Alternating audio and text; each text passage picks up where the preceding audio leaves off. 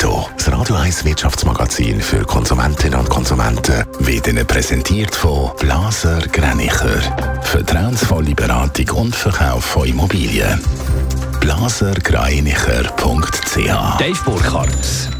UBS verzichtet bei der Credit Suisse offenbar zunehmend auf Entlassungen. Das will ein Haufen Mitarbeitende von sich aus würden künden. Das sagt ein Kadermitglied gegenüber einem Blick. Die Sparpläne von der UBS würden sich damit quasi von allein erledigen.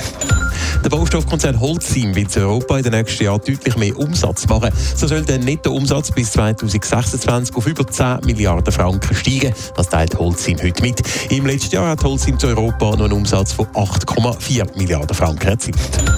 Die Wettbewerbskommission WECO ermittelt im Schweizer Stahlhandel. Es gäbe den Verdacht, dass drei Unternehmen könnten gegen das Kartellgesetz verstoßen haben, teilt die WECO mit. So sollen sie beim Verkauf mehrere Produkte miteinander verknüpft haben, also höhere Preise verlangt haben, wenn die Kundinnen und Kunden das Produkt nicht im Paket haben wollen kaufen.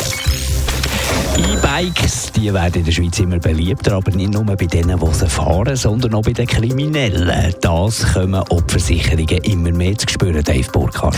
Die Schadenssummen wegen Velodiebstahl in der Schweiz steigen deutlich an. So haben die Versicherungen vor fünf Jahren im Schnitt bei einem Velodiebstahl noch 1250 Franken gezahlt. Mittlerweile sind es jetzt fast 2000 Franken pro Velodiebstahl. Das zeigen Zahlen von der Versicherungen, die die Media-Zeitungen ausgewertet haben. Aber auch die gesamten Schadenssummen steigen deutlich. So rechnet zum Beispiel die Mobiliar, dass sie in diesem Jahr über 30 Millionen Franken für gestohlene Velos muss auszahlen muss. Das ist doppelt so viel wie noch vor fünf Jahren. Darum überlegen sich gewisse Versicherungen offenbar auch eine Erhöhung der Versicherungsprämie. Grund für den Anstieg ist, dass es Velodiebe immer mehr auf E-Bikes abgesehen haben und die sind in der Regel deutlich teurer als normale Velos. Und die E-Bike-Diebe, die gehen sehr professionell vor. Ja, die Versicherungen haben äh, unter anderem Kenntnis von organisierten Banden, die die gestohlenen Velos dann auch ins Ausland schmuggeln würden.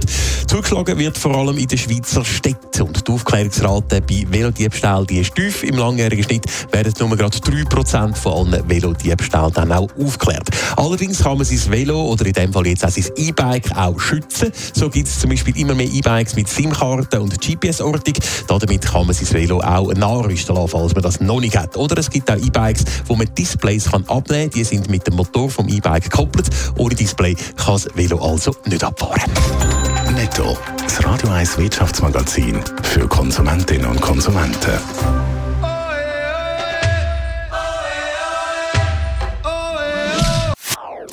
Das ist ein Radio 1 Podcast. Mehr Informationen auf radio1.ch.